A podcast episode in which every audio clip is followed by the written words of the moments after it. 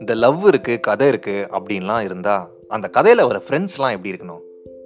பிரச்சனையெல்லாம் வந்து அதை ஃபேஸ் பண்ணிட்டு பழியெல்லாம் வந்தால் அதை ஏற்றுக்கிட்டு ஏதாவது வில்லங்கள்லாம் வந்தால் இடைஞ்சல்லாம் வந்தால் அதை தாக்கி நின்றுக்கிட்டு ஒரு இடி தாங்கி மாதிரி தானே இருக்கணும். அதுதான் நம்ம கலாச்சாரம் அப்படி தானே நம்ம வளர்ந்துருக்கோம்.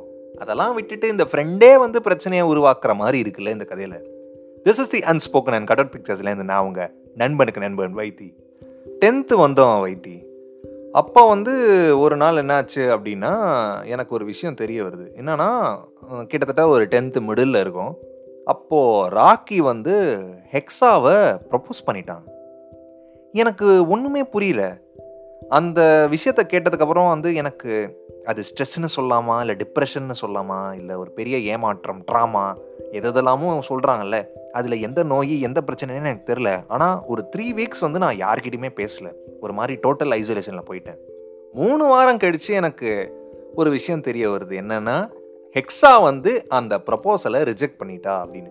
அப்பாடா அவன் வந்து ப்ரப்போஸ் பண்ணான் அப்படிங்கிறது வந்து ஒரு பக்கம் வந்து ஆஹா அப்படின்னு இருந்தாலும் நல்ல வேலை எக்ஸா ரிஜெக்ட் பண்ணிட்டாலே அப்படின்னு வந்து மைல்டாக ஒரு சந்தோஷம். மைல்டாக இல்லை ஹெவியாகவே இருக்குது மே ஃபோர்டீன்த் வந்து அவளுக்கு பர்த்டே அதுக்கு ஒரு மாதம் முன்னாடியே நானும் இன்னொரு ஃப்ரெண்டு ஸ்டீவ் அப்படின்னு சொல்லிட்டு ஒருத்தன் இருக்கான்.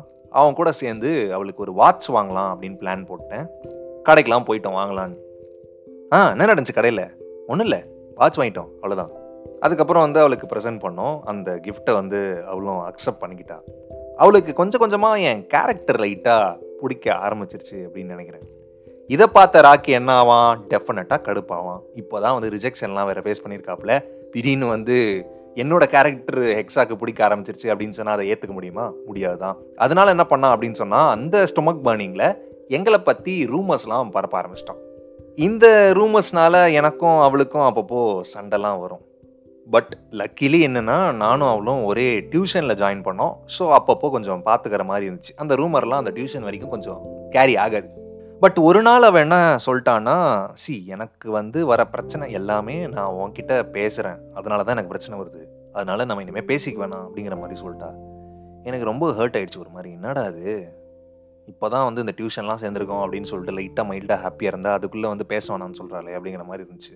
அப்புறம் சாண்டா அப்படின்னு ஒரு பையன் அவளோட ஓல்டு ஸ்கூல் கிளாஸ்மேட் அவன் வந்து ஹெக்ஸா கிட்ட அப்படியே பேசி ஒரு நைட் வந்து இந்த பிரச்சனையை சால்வ்லாம் ஒரு மாதிரி பண்ணி விட்டான். அந்த நைட்டு வந்து ஒரு அமேசிங்கான ஒரு விஷயம் நடந்துச்சு. என்னன்னு நான் சொல்கிறேன் this is the unspoken and கடல் பிக்சர்ஸ்லேருந்து நான் அவங்க நண்பனுக்கு நண்பன் வைத்தி தொடர்ந்து பேசலாம்.